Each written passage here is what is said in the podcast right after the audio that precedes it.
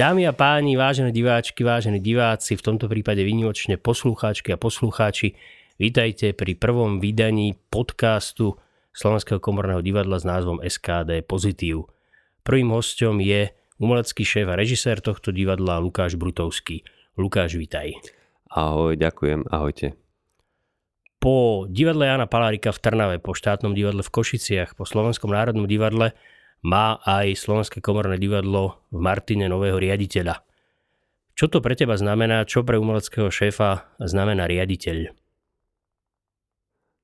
Riaditeľ je človek, ktorý uh, má do tohto divadla prijal, takže je to uh, riaditeľ je vstup do tej organizácie a potom uh, pre mňa ako pre umeleckého šéfa je riaditeľ človek, ktorý musí robiť práve tú agendu, o ktorej som ja rád, že, že nemusím e, na dennej báze počúvať, alebo ktorá sa ma vyslovene netýka. Myslím to v dobrom tentokrát, že je to človek, ktorý zabezpečuje chod inštitúcie dovnútra aj navonok a stará sa o to, aby sa tá inštitúcia ako divadlo mohla venovať tomu, čo je jej právým zmyslom, aby sa to divadlo teda mohlo robiť nezávisle na nejakých e, vonkajších tlakoch, okolnostiach obmedzeniach. Okrem iného je riaditeľ teda niekto, kto, kto potrebuje byť človekom na svojom mieste a zároveň pre mňa ako pre umeleckého šéfa ideálne človekom, o ktorom nemusíte dennodenne premýšľať. E, no. A má byť riaditeľ divadla predovšetkým manažér alebo umelec? Oboje naraz z tvojho pohľadu je čo dôležitejšie? Áno, tak to je otázka, ktorá sa v súvislosti s voľbou riaditeľov eh, v divadlách vždy znovu vynára. Ja osobne si myslím, že riaditeľ, manažér s pochopením pre špecifika práce v umeleckom prostredí je asi tá správna kombinácia. Možno vysvetlím. Primárnou úlohou riaditeľa pravdepodobne je zabezpečovať marketingovo, finančný a právny chod divadla na tú umeleckú zložku v divadle, ktoré to má takto rozdelené ako my, ale aj mnohé iné e, divadlá, že teda existuje funkcia umeleckého šéfa, je tu umelecký šéf a dramaturgia divadla. V tom prípade je naozaj e, riaditeľ ten e, politicky vysunutý človek, ktorý musí sa venovať tejto agende a malo by teda stačiť, alebo tie misky by sa mali váh pomyselných nakladiť na stranu toho manažéra, že tam potrebuje človek mať e, kontakty, schopnosti ľudí osloviť, schopnosti rozprávať s rozličnými ľuďmi pri rozličných príležitostiach, schopnosť získať peniaze, mať na to v dobrom slova zmysle čuch, nebáť sa kontaktu s politikmi, čo je špecifická disciplína riaditeľovania akéhokoľvek. A, takže toto všetko sú zručnosti viac menej manažerské, ale, ale to, čo by sa dalo nazvať a, a to umeleckou zložkou, ja by som skôr asi pomenoval, že treba, aby riaditeľ mal pochopenie pre špecifika tej práce, pretože kolektív pracovníkov v ľubovoľnej firme asi bude mať trošku iné vlastnosti ako kolektív pracovníkov v divadle, len predsa len tá miera nejakej emocionality, premenlivosti, osobného vkladu na denodennej báze divadelnej, divadelnej prevádzky je, je vyššia, možno ako v iných firmách a riaditeľ by mal byť natoľko, aspoň si to myslím, pevný na jednej strane a na druhej strane chápajúci, že kolektív divadla nie je úplne štandardným pracovným prostredím, takže mal by to byť trošku taký pankáč medzi manažérmi. Divadelný riaditeľ, možno.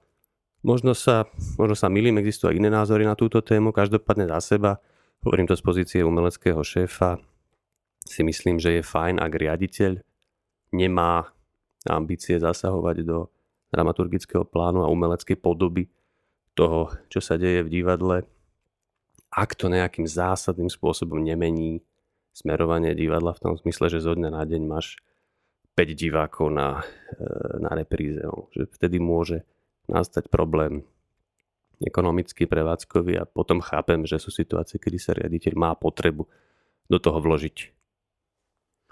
No, z toho by vyplývalo, že má byť predovšetkým služobníkom, kde má potom ukájať svoju ctižiadosť. Alebo akým spôsobom. Tak to je taká, to je otázka ako e, možno, prečo človek vstupuje do politiky, alebo no hoci teraz m, sú to veci mierne vzdialené, tá ctižiadosť sa manifestuje v samotnom tom uchádzaní sa o tú funkciu a človek, ktorý chce byť riaditeľom, by asi mal mať ctižiadosť urobiť maximum pre chod tej inštitúcie a samozrejme podľa nejakého vlastného svetonázoru alebo svojej predstave svoje predstavy e, o divadle, tú inštitúciu potom formovať tak, aby sa aby sa jej darilo, aby sa nejakým spôsobom rozvíjala, niekto by mohol povedať modernizovala, prehlbovala to, čo je dobré, odstraňovalo sa to, čo je zlé. A tam už potom sú to veľmi ťažké niekedy aj medziľudské úlohy, že kam zabrnúť, ako vlastne operovať, rezať, do akej miery je to chirurgia, do akej miery je to taká uh, homeopatia niekedy Niekedy to už je len taká paliatívna uh, uh, opatera. Takže to sú už potom rozličné modely asi, ktoré súvisia s charakterom toho, uh, ktorého človeka, ktorý sa riaditeľom chce stať, alebo ktorý sa ním, ním stál. Ale v tom by som ja videl asi zmysel a naplnenie nejakej ctižiadosti, že človeku záleží na tej inštitúcii a chce, tak ako sa milne domnievame, niektorí možno ešte stále, alebo ako to mnohí ľudia pri vstupe do politiky deklarujú, že idú slúžiť, že im ide o službu občanov, no tak takisto riaditeľ by mal slúžiť v tom najlepšom slova zmysle divadlu. To neznamená, že, ho, e, že nemôže urobiť kroky, ktoré považuje za progresívne, ale malo by to byť v mene toho, toho divadla. No, nestanem sa riaditeľom divadla preto, aby sa opäť rokov volalo divadlo Lukáša Brutovského, že to nie je cieľom. Ak by sme pokračovali v tom medicínskom podobenstve, eh, je asi zrejme, že by sa riaditeľ nemal stať patológom, eh, pretože potom už pokračuje cesta len k hrobárovi. Ale čo by ešte, okrem toho všetkého, čo si vymenoval, že by riaditeľ mal, čo by podľa teba riaditeľ v zátvorke nikdy, konec zátvorky nemal? Myslím si, že napriek všetkým ekonomickým tlakom a politickým záväzkom, ktoré tieto funkcie zo sebou prinášajú, by sa riaditeľ nemal nikdy chovať k divadlu, správať ako k nejakej firme, ktorá mu patrí. E, sám som počas e, e, hostovaní v rozličných divadlách bol v styku s rozličnými riaditeľmi a s rozličnými súbormi a viem z vlastnej skúsenosti, že nikdy nerobí v divadle dobre, ak tam je tento prístup, ak, ak majú herci pocit, že sú zneužívaní na nejaké iné ciele, že sú kvôli kontaktom riaditeľa s niekým pri nejakých politicky podfarbených príležitostiach nútení stať na javisku tak trochu v pozícii panákov. Ak sa to opakuje dlhodobo, tak to určite v žiadnom prípade nie je dobré. Čiže myslím si používať divadlo na ako, ako kanál, ktorým môžem ja ísť niekomu v ústrety, uh, ak sa niekomu cítim zaviazaný, niečo, niečo e, splniť, dať priestor niekomu na základe nejakého môjho osobného záväzku, nie je dobré v žiadnej funkcii a v riaditeľskej teda uh, už to už nie. To je jedna vec a, a druhá, čo si myslím, že je taká citlivá téma, pretože každý asi, alebo téma, citlivá otázka, tam je nejaká hranica, možno tenká, každý, uh, každý má vlastnú predstavu o tom, ako by mohlo divadlo fungovať, alebo sa ju snažiť nejakým spôsobom mať, nadobudnúť.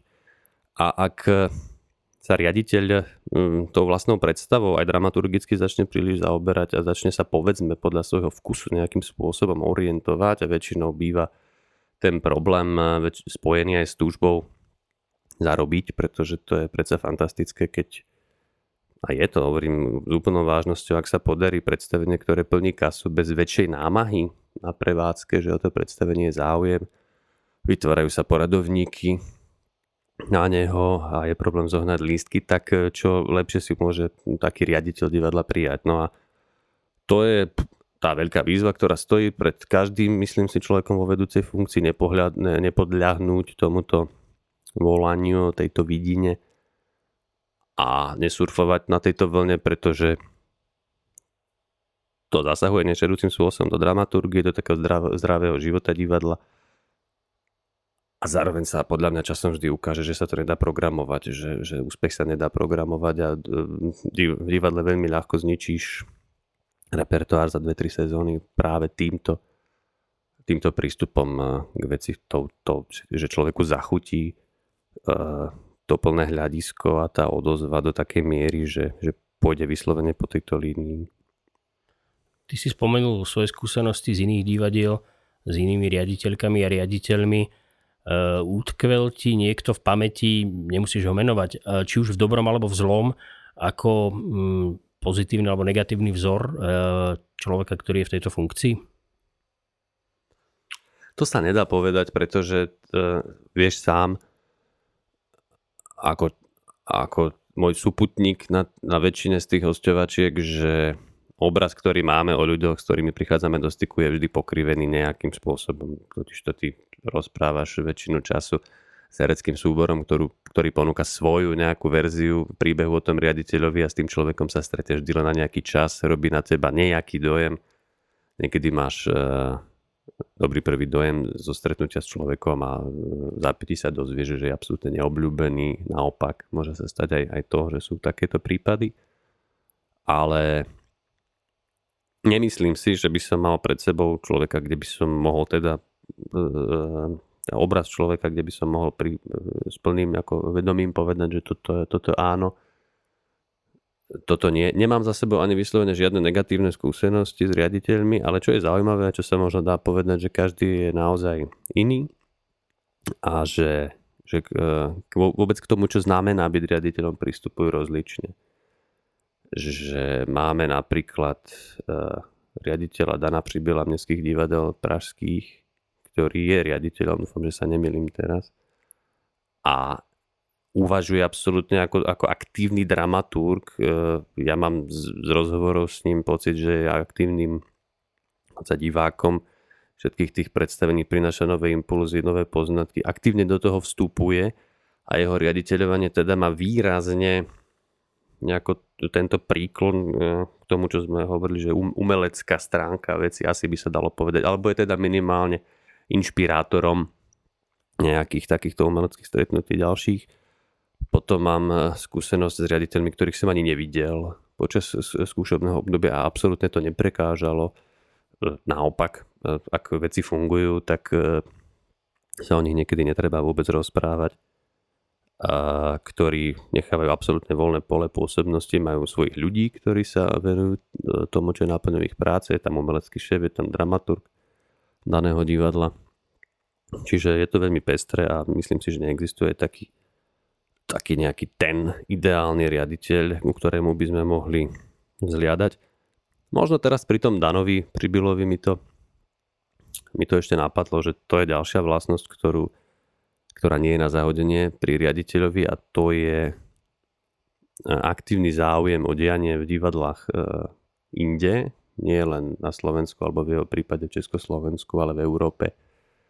A hľad, aktívne hľadanie hm, spôsobov, ako, ako pokračovať alebo vytvárať nejaké formy medzinárodnej spolupráce, uvažovať v tých súradniciach širších, ako sú súradnice toho jedného, jedného divadla. Že, že je fajn a to je fajn vždy, ak je vo funkcii človek, ktorý chce sám seba spolu so sebou a to divadlo nejakým spôsobom posúvať ďalej. Ono asi je rozdiel aj v tom, či ten človek pokračuje paralelne s výkonom tej funkcie aj v inej pôvodnej profesii v tom divadle. Ehm, častokrát sa hovorí o tom, že ak chce niekto naozaj niečo dosiahnuť, musí byť v mnohom tvrdý a nekompromisný a nechcieť sa za každú cenu zapáčiť všetkým. Na druhej strane niektorí volia skôr cestu kompromisu, plynulého vývoja len takého pomalého, pozvolného, eh, možno kozmetického eh, liftingu alebo úprav. Je to pre teba takto radikálne nastavená otázka buď alebo, alebo je to rozhodovanie prípad od prípadu, kedy pritlačiť, kedy nechať veciam voľný priebeh. Ako sa rozhodovať? No, asi tak, ako hovoríš. Kompromis je podľa mňa niekedy a asi treba na začiatku povedať, že záleží predovšetkým na charaktere toho človeka. Každý je nejak uspôsobený a nejak sa chová v denodenej prevádzke, nejako v hraničných situáciách a tak ďalej. Sú ľudia, ktorí nie sú schopní kompromisov, majú radi konflikty, radi ich vyvolávajú a môžu tým dosahovať aj veľmi pozitívne výsledky. Sú ľudia, ku ktorým sa tak trochu radím aj ja, ktorí by občas radi boli radikálni, ale nevedia ako na to a tak potom sa občas sami seba pýtajú, že či predsa netrpím tým syndromom, ako hovoríš, byť s každým za dobre a nevyvolávať žiadne konflikty.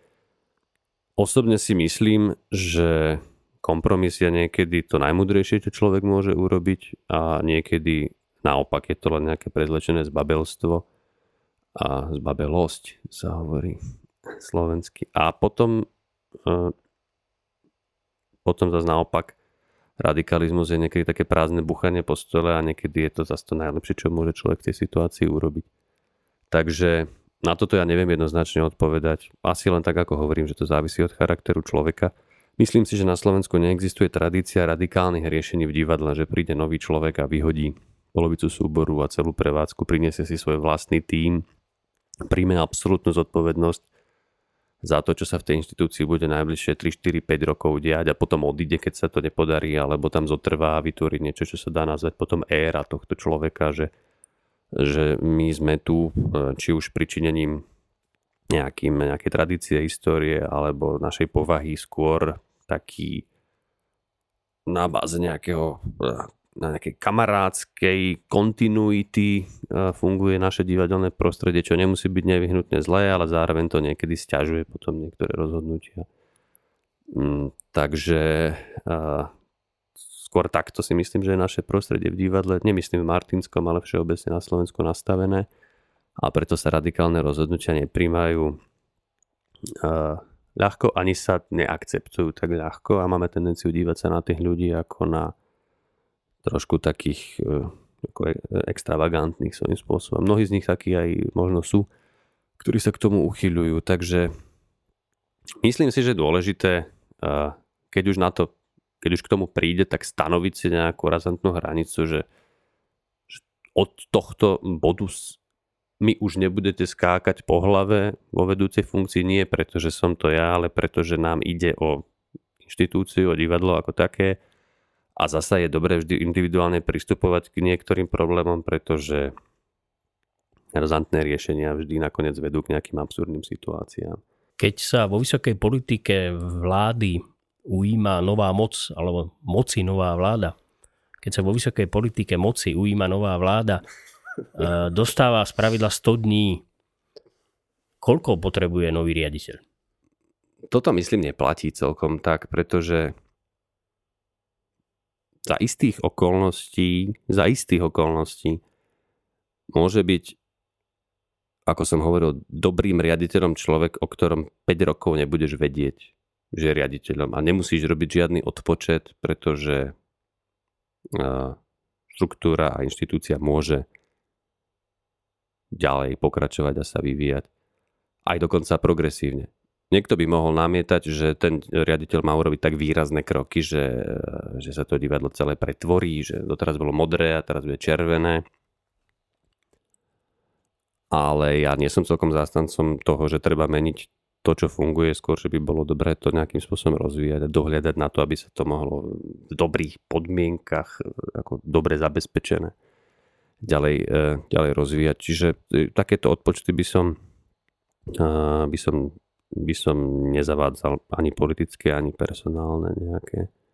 A to bolo v tejto situácii, ktorá je špecifická, že človek nastúpi do funkcie, ako je to teraz v našom prípade v Martine, situácii, keď je síce úradníckej práce veľa a treba na týždenej, dvojtyžňovej báze stále vydávať nejaké nariadenia o tom, kto môže vstúpiť do budovy a nemôže, za akých okolností a na čo treba počkať a kedy znovu sa spustí a ako bude vyzerať tá prevádzka divadelná, ale vlastne tá samotná činnosť divadla je je zamrazená.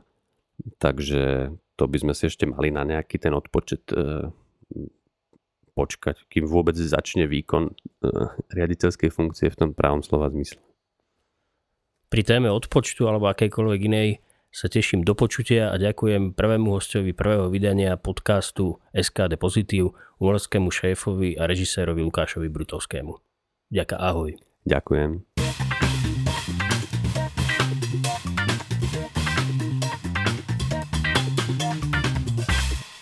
Druhým hostom prvého podcastu SKD Pozitív je nový riaditeľ Slovenského komorného divadla, ale jeho dlhoročný zamestnanec Tibor Kubička.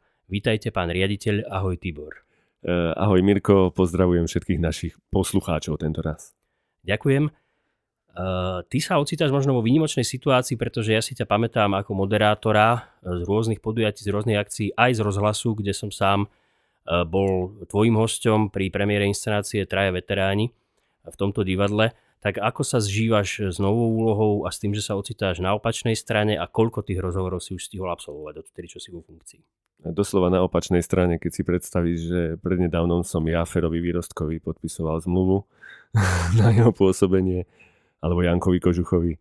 Áno, uh, sú to zvláštne chvíle, ale to sú tie príjemnejšie. No. Tak uh, na tejto strane sa ocitám poverený s odpovednosťou v prvom rade a zvlášť e, s neľahkosťou tejto chvíle, ktorú zažívame všetci ako nielen individuálni tvorcovia, ale aj ako inštitúcia. Takže uh, zžívam sa s tým, s rešpektom, pokorou, ale odhodlaním a samozrejme aj s podporou všetkých našich zamestnancov, vrátane vás. Myslím, že v rozhovore pre pravdu si povedal, že si sa ako dieťa zvykol prechádzať popri vtedajšom ešte divadle Slovenského národného povstania a e, bola to pre teba istým spôsobom méta alebo niečo zázračne zaujímavé, taký pôsobivý svet, e, možno tajomný.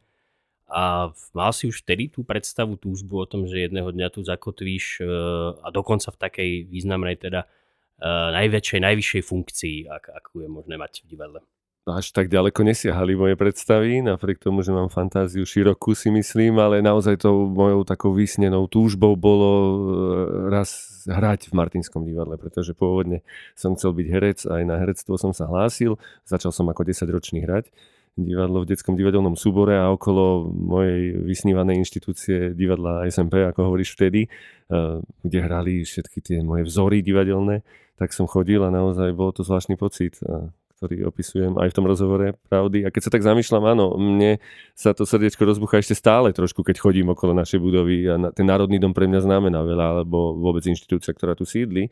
Ale tento istý pocit som mal, keď som prechádzal na Ventúrske okolo VŽMu. keď som sa tam vlastne potom dostal a predtým, keď chodíte, že tam by som chcel byť, ja neviem, vy ste moji spolužiaci, viete to tiež posúdiť, aké to je. Pre mňa to znamená tá, tá inštitúcia vysnívaná, či už to bola škola, alebo to je teraz to divadlo pre, popred ktoré som ako dieťa chodil. No. Chcel som hrať a, a teda podarilo sa to, čo teraz naplňame. A ako prebiehalo to rozhodovanie? Keď teda bola tá príležitosť, e, bolo treba zaujať nejaké stanovisko k tej výzve a ty si sa teda rozhodol uchádzať o túto funkciu, e, koľko to možno trvalo, alebo čo sa v tebe asi odohrávalo, keď si e, riešil, či áno, či nie a čo by to malo znamenať? Je pravda, že keď sme hovorili o tých túžob, potom ten reálny život ti prinesie niečo úplne iné. Nie, vyštudoval som síce herectvo vysnívané, ale vyštudoval som režiu, dramaturgiu, úskvelých pedagógov, ktorých aj vy poznáte a myslím, že ten osud často zariadí možno aj lepšie ako to, čo len snívate.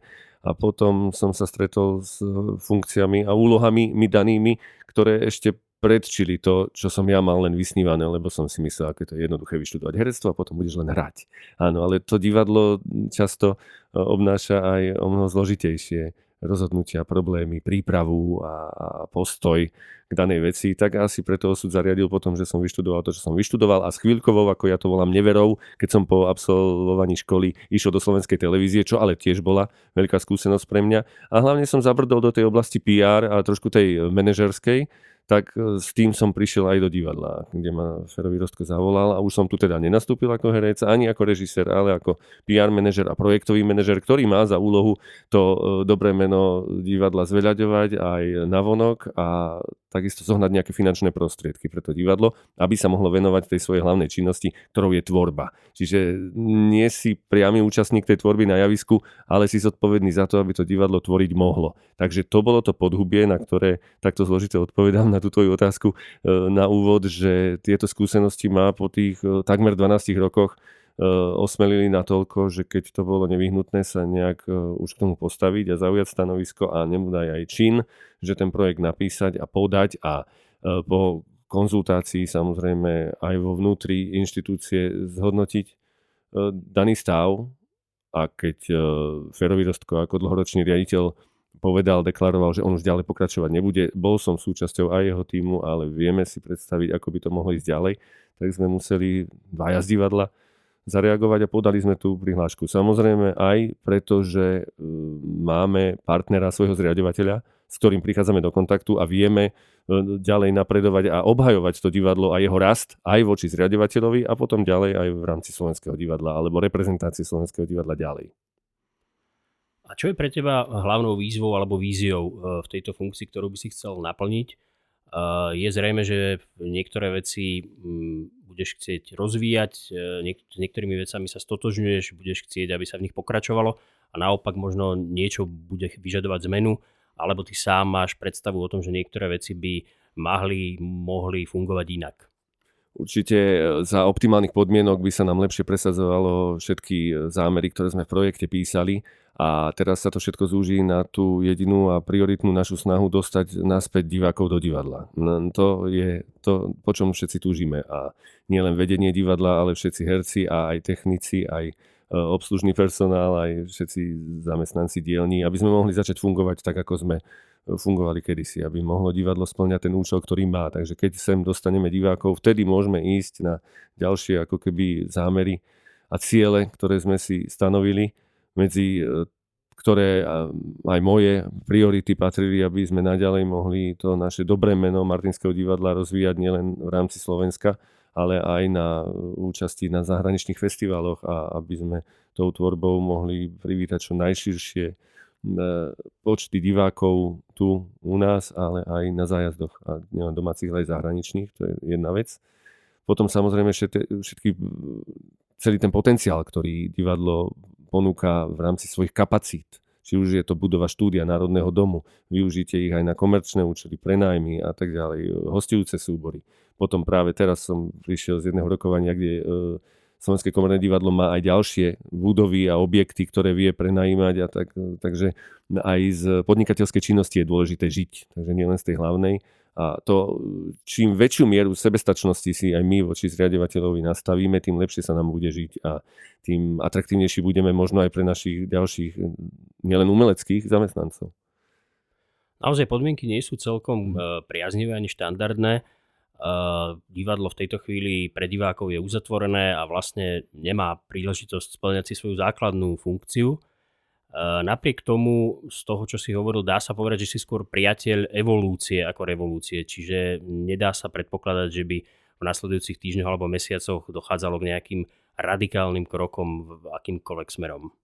Otázka je, či by nejaké radikálne kroky teraz mali význam a aký dopad by na nás mali. Takže podstata vrátiť, zastabilizovať opäť stav, ktorý tu bol, to by bolo fajn a na určité kroky, ktoré sú naozaj, e, myslím, progresívne pre divadlo, tak nadviazať. A samozrejme, keď si predstavíte, že my už sa e, od vyše roka snažíme zorganizovať napríklad festival, ktorý je jeden z, našou, z našich vlajkových lodí e, Dotyky a spojenia, ktorý sa mal konať práve v roku z tého výročia Slovenského divadla v roku 2020, ktorý mal byť celkovo oslavou v rámci celého divadla na Slovensku, kde sme mali aj e, štedrejšiu podporu od e, hlavného partnera festivalu Fondu na podporu umenia, čo treba povedať, že naozaj aj oni sa touto cestou snažia nám výjsť v ústrety a umožnili nám to presunúť najprv na prvý náhradný termín november, december, čo sme chceli, ale to sa nedá, tak teraz o rok znovu veríme, že 21. až 27. júna budeme môcť zorganizovať ten odložený 16 ročník.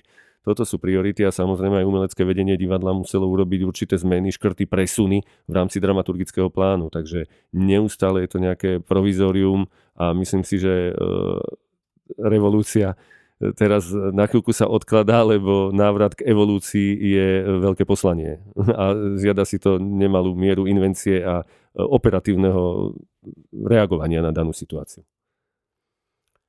Áno, tak uh, aký je tvoj odhad, uh, že by sa mohlo divadlo vrátiť uh, k svojej aspoň čiastočnej prevádzke?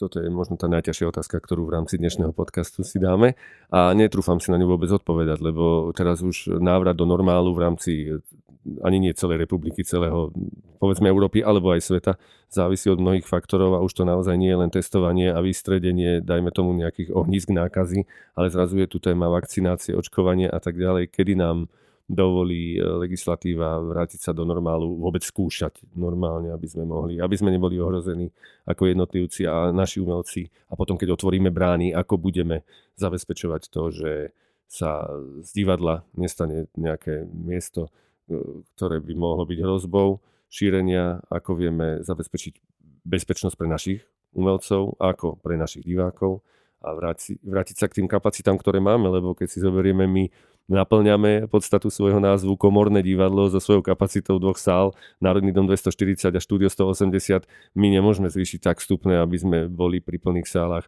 nejak enormne ziskoví. Musíme hrať, hrať, hrať, aby sme po tej troške mohli si z tých plných sál, ktoré veríme, že budú, mohli z hlavnej činnosti vlastne zarábať tak, ako sa patrí tak zase som neodpovedal, Mirko, odpusť, ale to je presne asi to, že čím zložitejšia otázka, tým zložitejšia odpoveď.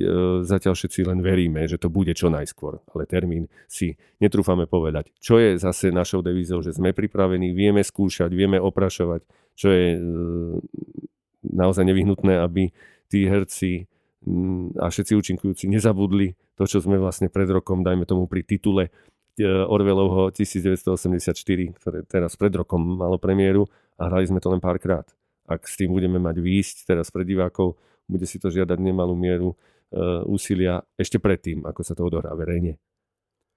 Vzhľadom k situácii, ktorá teda trvá už vyše roka, ktorá sa e, kultúry a umenia dotkla do veľkej miery, sa dá predpokladať, že tie následky sa ešte len prejavia, napríklad aj v oblasti financií dá sa už teraz odhadnúť, alebo sú nejaké signály eh, od zriadovateľa, že bude treba počítať eh, s výrazným obmedzením finančných prostriedkov, alebo v tejto chvíli vôbec nie je možné odhadnúť, čo sa bude diať?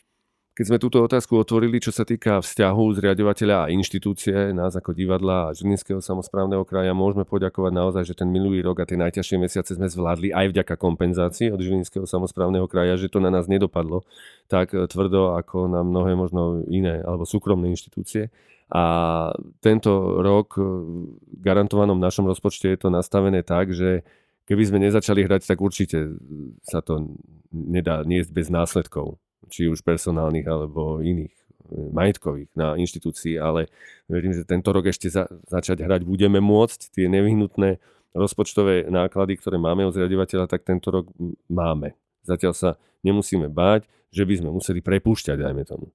Čo je najdôležitejšie asi.